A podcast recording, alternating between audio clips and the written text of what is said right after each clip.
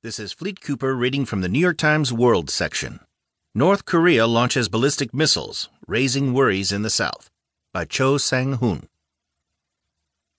North Korea launched four ballistic missiles from its long range rocket launch site Monday morning, the South Korean military said. The launch prompted South Korean security officials to call for the early deployment of an advanced U.S. missile defense system that has provoked China. The missiles took off from Tongchang-ri in northwest North Korea.